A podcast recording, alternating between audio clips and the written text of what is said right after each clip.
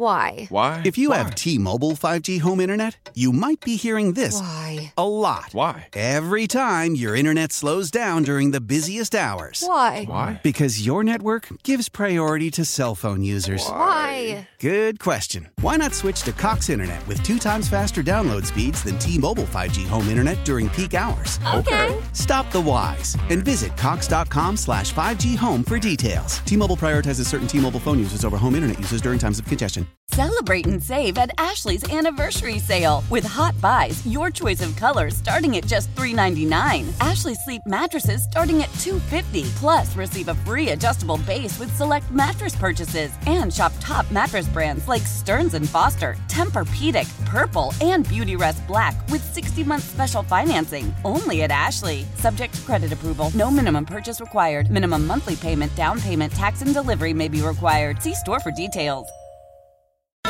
Now, the WBBM Noon Business Hour. WBBM News Time, 1203. It's great to have you with us for the Friday edition of the Noon Business Hour. I'm Cisco Cotto. The Noon Business Hour is presented by Republic Bank of Chicago. Entrepreneur Friday. Another entrepreneur moving into the cannabis business in some of the suburbs. Also, city cruises along the river getting back to it right now. Reports on producer prices and business inventories highlight today's data. We're joined by Carl Riccadonna, chief U.S. economist at Bloomberg, based in New York. Carl, we want to begin with producer prices. Uh, we, we want a thumbnail sketch of, of kind of what it's saying, but also help us to understand for maybe newer listeners what are producer prices and why are they so important?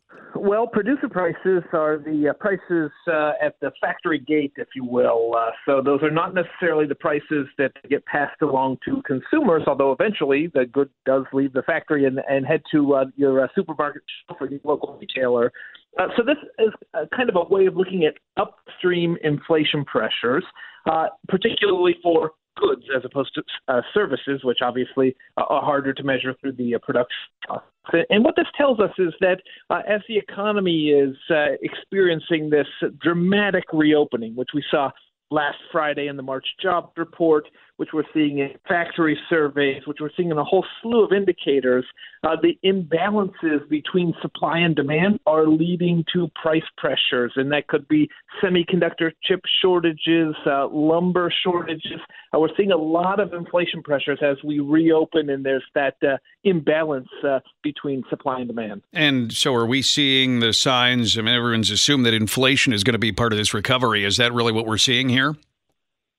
Well, if we're growing at a pace like we're expecting to see this year, uh, my team is forecasting about 7.7% uh, GDP growth, which is kind of an off the charts number. We have to go back to 1983 the growth uh, uh, approaching that type of speed.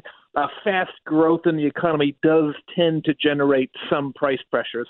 The question will be if it can be sustained. Uh, and the answer to that question will largely depend on whether workers actually start to see some price increases in their paychecks as well. If workers aren't getting paid more, then these price increases will definitely uh, prove to be temporary or transitory, as the Fed's reserve, uh, referring to it. Uh, but if we do start to see some of this same inflation pressure for uh, factory goods, for instance, in the PPI, uh, going to factory workers, then the prices could have more staying power. Talk about the challenge of forecasting what will happen in the economy, given the fact that obviously always there can be something unexpected that happens. But with the different variants, cases going up, you have some governments talking about going back in, in into restrictions. It seems like a challenge to really know what's going to happen the rest of the year a lot of uh, other uh, peers of the U.S. economy uh, are going in the wrong direction in terms of case counts and renewed lockdowns and whatnot. Uh, where the U.S. Uh, economy is definitely going to be the growth locomotive uh, for the global economy this year. And in fact, the IMF's latest forecast show that this will be the strongest year for global growth in at least a couple of decades. So, you know, there there is certainly a lot more uncertainty on the internet front. Uh, but in the meantime, as we look at the U.S. economy, we really have to try to discern what is just the reopening of the economy, right? That big March jobs report uh, was largely uh, folks in the leisure and hospitality industries and uh, kind of high touch service industries being called back to work after being furloughed for the better part of a year. Uh, and so we're trying to determine what is just the reopening trade uh, and what is actually real economic growth, which will endure after the pandemic. Thanks so much for all the details and analysis. That's Carl Riccadonna, chief U.S. economist at Bloomberg in New York. It's not just the auto industry that's taking a hit from a worldwide shortage of computer chips. Let's get the latest from Dan Gallagher, tech reporter for the Wall Street Journal's Heard on the Street column based in San Francisco. Dan, help us to understand what's going on here with chips. Uh, well, we have talked before about how this um, the shortage is happening, where you know they, chip makers just simply can't make enough to satisfy demand, um, and that is it's not getting it's not getting better quickly for sure. I mean, it's a it's it's a slow process to improve, and we're seeing signs just in this last week of about how it's getting uh, worse with com- companies like GM idling production, and it's just not going to be a problem that's uh, solved quickly. And what does it impact? Again, we've talked about the auto industry, but it seems like it's got to be wider than that. Uh, it is. I mean, we actually there was an interesting report in a Japanese newspaper this week about that even Apple is cutting back some orders for its Macs and its iPads, you know, production orders because they have they're having a hard time getting the necessary components. That's significant because Apple is we know it's the it's the largest you know, it's the best capitalized com- country, I'm sorry, company in the world, billions of dollars in cash. It's usually in front of the line for anything it has to buy, any kind of supply, component, chip. And so even so, if they're feeling the impact, um, it's really hitting probably everybody that buys chips for any kind of product. You have Intel here uh, building new chip plants, and these are in Arizona. I mean, does this reflect the fact that, okay, you have this chip shortage, but it's not like we're going to get past this? The need for chips is only going to grow. It's going to. It's certainly going to grow. Um, and you know, the question is, can companies like Intel and TSMC and, and you know chip makers like that can they you know, build new plants and eventually catch up with demand and also satisfy what are, you know, frankly, like some national security concerns. Uh, the White House just set a meeting today that for next week that they're going to have companies like Intel and Samsung and TSMC and Car and Ford, um, this kind of confluence of chip makers and chip buyers at a summit to discuss, you know, ways to ways to address this.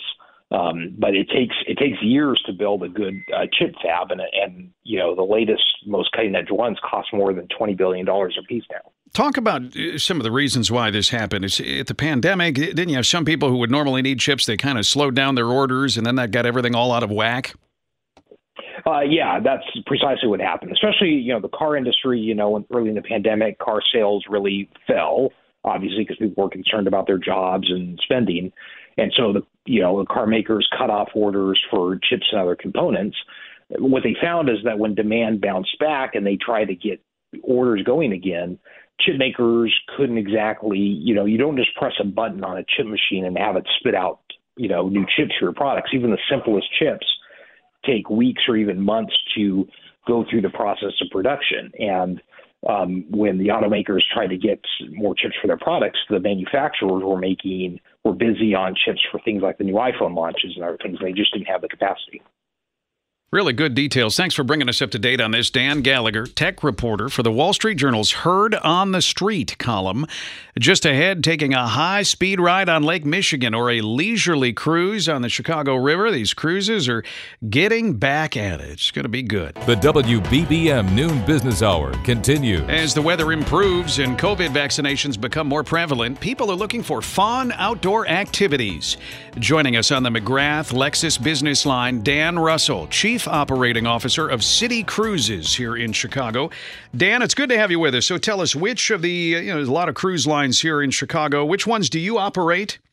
Hi, Cisco. Well, happy Friday. It's great to be on your show today. Um, big BBM fan, by the way. Thank you. Um, we operate um, all of the dining cruise vessels, Cisco, down on Navy Pier. So City Cruises operates the Odyssey Cruise Line, which is our upscale uh, public cruise um, the Spirit Cruise Line with the Spirit of Chicago and Spirit of Navy Pier. We've got a private charter boat called the Elite, and then we operate all of the Sea Dog speedboat rides on Navy Pier. And on the Chicago River, you may have seen our all glass Odyssey Chicago River vessel uh, plying the river. It's been open since Valentine's Day. So those are all our lines here in Chicago. So now people uh, kind of excited to get back to it, even in a different world. Uh, kind of talk to us about what the pandemic has done and, and what this summer may look like on some of these vessels.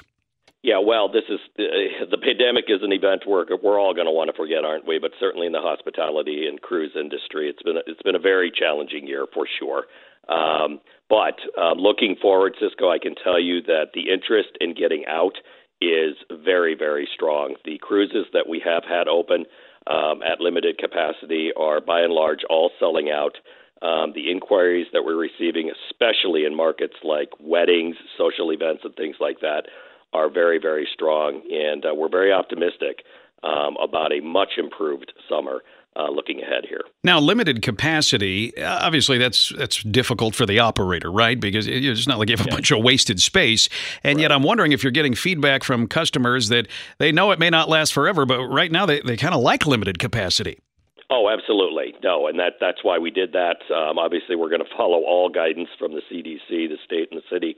Um, but there's also um, guest comfort and, and their comfort level with everything. So um, that's why we've done that, and it has been very valued. In addition to that, we've got uh, um, what we call our Cruise Safe program, which is a robust program of social distancing, mask wearing, um, and PPE and cleaning uh, processes, all of which keep us, you know, at the cutting edge of uh, managing this COVID situation. Cruises on the Chicago River and Lake Michigan, kind of a, a, sign that things are getting a little better in this pandemic.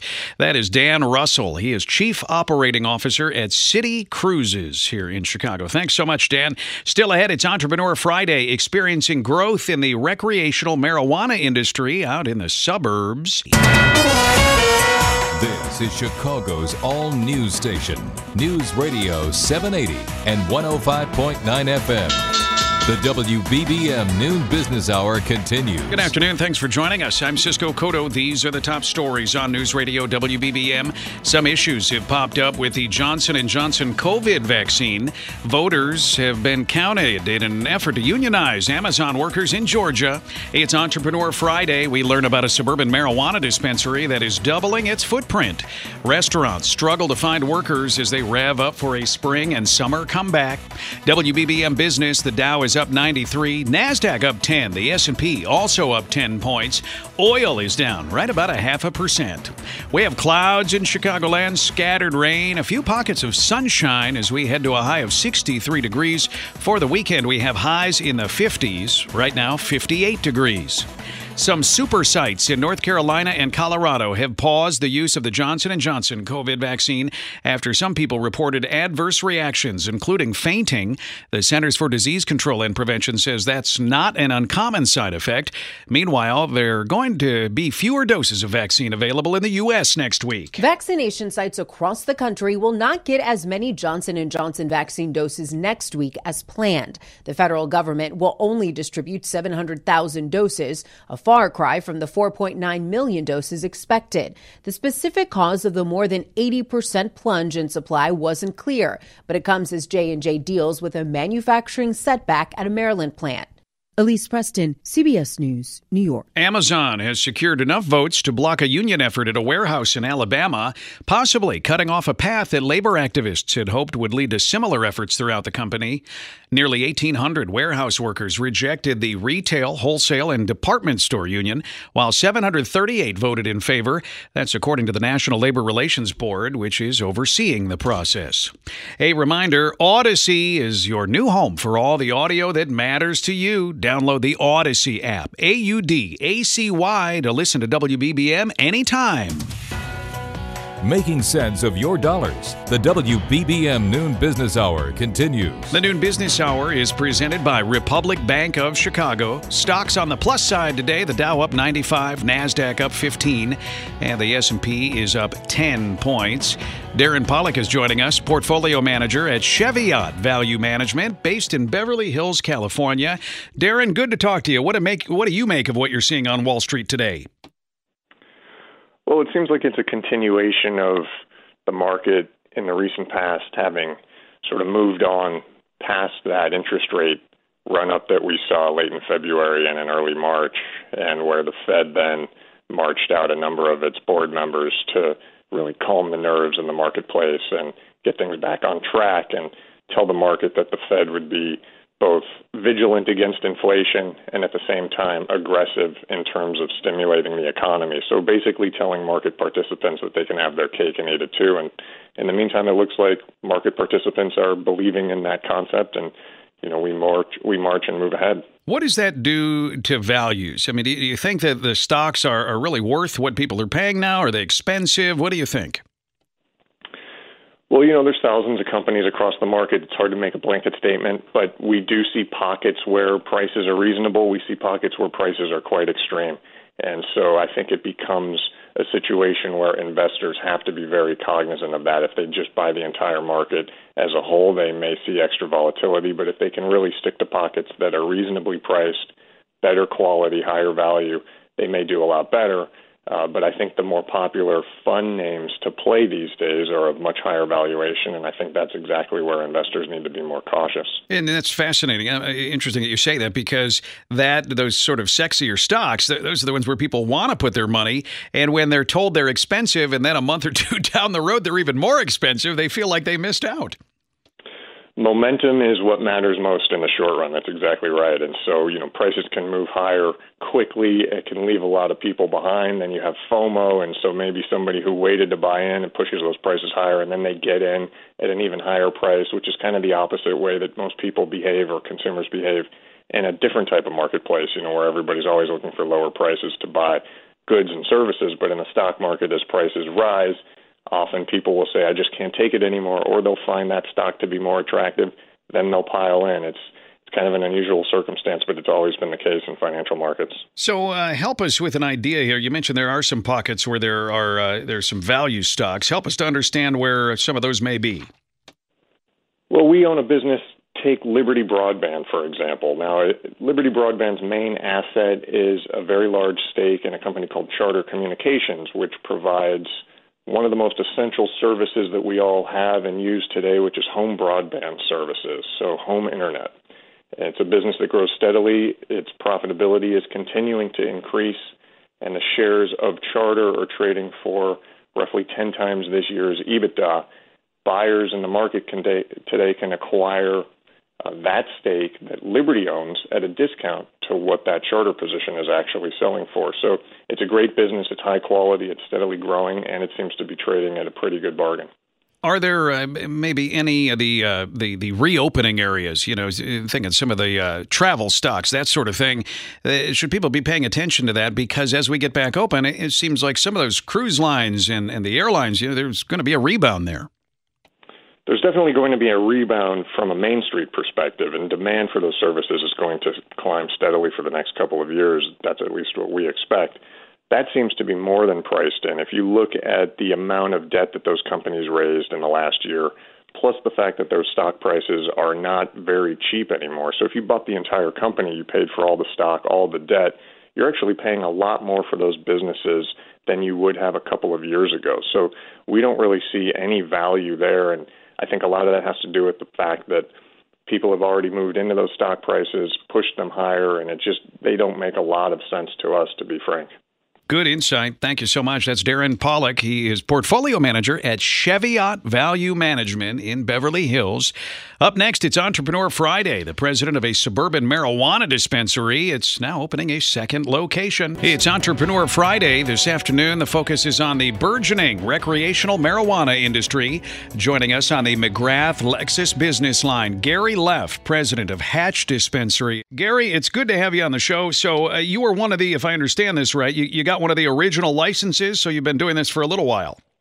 Yeah, we got one of the original licenses back when the act was passed in uh, 2014. We opened up our first uh, medical facility in 2016 in Addison, Illinois. Added adult use to that just this past August, and uh, proud to announce we opened our first adult use only dispensary in Wheeling, Illinois, uh, just this past Monday. So we, as we report, you know, regularly the updates on marijuana sales the, on the recreational side, it seems like it's growing practically every month. Is that what you're seeing on the ground too? That, that you know, there's clearly an appetite for this. Absolutely. People are discovering the benefits of cannabis. It's becoming more widely distributed. Uh, more and more products are coming uh, out in the marketplace that are tuned to specific needs, and uh, uh, you know, it's surprising a broad demographic out there is using cannabis to improve their uh, quality of life. So yeah, it's it's growing, uh, growing daily, weekly, monthly. Talk about uh, talk about different uses because you, you have I guess different ways to consume it because historically people just think at least for the most part of smoking it and yet there's just so much more than that. Oh, so much more than that. So you know you can obviously smoke it. Uh, you can smoke it with flower. You can smoke it as a concentrate for you know people who are a little bit more experienced who are experts. Uh, you can consume an edible. Uh, that could be a, a gummy. Uh, it could be you know hard candy, a cookie. Uh, we have tinctures, uh, which are just little liquid drops. Uh, we have capsules now. Some of those capsules capsules have more than just cannabis. They have other herbs and adaptogens, uh, which may be targeted for sleep, for anxiety, for stress. Um, and so uh, all kinds of different ways. You can you can use a balm for pain. You can use a patch for pain. Uh, you know there are well over 500 products in the marketplace today, and uh, you know we carry mostly nearly all of them. Talk about the challenge as an entrepreneur. Talk about the challenge. If I understand right, doesn't all of your product have to be produced here in the state of Illinois? It's it's not like you can necessarily just shop around the country or even beyond for uh, for the marijuana products. Absolutely, this state uh, we can only purchase uh, cannabis that has been cultivated and processed in the state. There's it's all tracked and traced from the cultivator to us. Uh, we have to account for every single product in our store on a daily basis. Yeah, no product is coming in from out of the state. So today, I believe there are 14 cultivators. Uh, there will be more. The state is uh, issuing another 40 craft licenses, and uh, you know there will be more coming after that. So the marketplace will grow, but it's all with it's all state by state business at this point, and I believe that'll continue for a while, even after it goes federally legal. What do you do as it grows and and there's new customers all the time? What what do you do to encourage and maybe educate for responsible use? Because there's a lot of people who never would have tried it before, and now they are. Yeah, we spend a lot of time with each and every guest that comes in. Uh, for those guests that want don't you know what we call the canna curious or cannabis cannabis novices, uh, we'll sit down and do consultations with them. You know, those can be a 10 minute consultation and sometimes it can be an hour consultation. Uh, but there's a lot to learn. We try to uh, pinpoint specific uh, issues that they may be trying to solve. Again, that could be sleep, that could be pain, that could be stress, anxiety. Uh, for some, it's just social lubrication and relaxation. But we will sit down and make sure they get to the right product and also uh, get to the right dose. And uh, it's pretty amazing being in this business for the last uh, five years, just the broad demographic spectrum that we see come in. It's not just, I, I'd say, a very small piece of the business is what people would think is stoners. It's a lot of older folks uh, who want to get off prescription drugs or opioids uh, that are not good for quality of life. They transition to cannabis, and it's just miraculous. It's the best part of the business is seeing uh, how uh, big an impact we can have on the quality of life of our patients and our adult use customers at this point. Talk about, uh, I don't know what to call it, maybe community relations when you move into a neighborhood. Because if, if an entrepreneur opens a new restaurant or a new clothing store or bookshop or something like that, it's not going to be very controversial. And yet, whenever a new dispensary comes in, there's some people who are happy and some people who aren't so happy. How do you navigate that? Absolutely. Uh, well, first you find a community that's receptive, and more and more communities are becoming receptive. And you know, you reach out and you educate the community. We did that in Wheeling. Uh, they're smart, they're business minded. They had concerns. We addressed those. We addressed the concerns of any, uh, you know, other consumers. And I think, uh, you know, for the most part, there's always some naysayers, but we're able to convince people that this is a positive uh, uh, product for uh, their community and generate significant tax revenues. And we believe you know, there are a lot of vices out there, but you know, compared to alcohol, even we believe this is a uh, a safer product. So we've been pretty successful in being able to get communities to uh, come on board, and then and then we're a partner with the community. Again, they make significant tax revenues uh, out of this, and we continue to stay in touch and donate back to the community. We hire people from the community, so I think we we become good partners with the community, and both in Addison and Wheeling, that's proved to be true. Thanks so much. Gary Leff, president of Hatch Dispensary. That's Entrepreneur Friday. Still to come, some restaurants looking far and wide for workers as they try to reopen after the pandemic. The best daily deal in Chicago. The WBBM Noon Business Hour. As restaurants reopen or increase their capacity, employers are putting up the help wanted sign. Many, though, are struggling to find help. Ally Marotti is joining us, restaurants and retail reporter at Crain's Chicago Business. Ali, it's always good to talk to you. So, you have these restaurants, they've been waiting to get back open, they want to get back open, and now it sounds like they're struggling to find the workers they need to get back open. Yeah, it's true. It's become a huge problem in the restaurant industry, and I'm hearing other industries too, but you know, everybody's eyes are kind of on the restaurant industry right now as everybody um, gets excited to go back out to eat.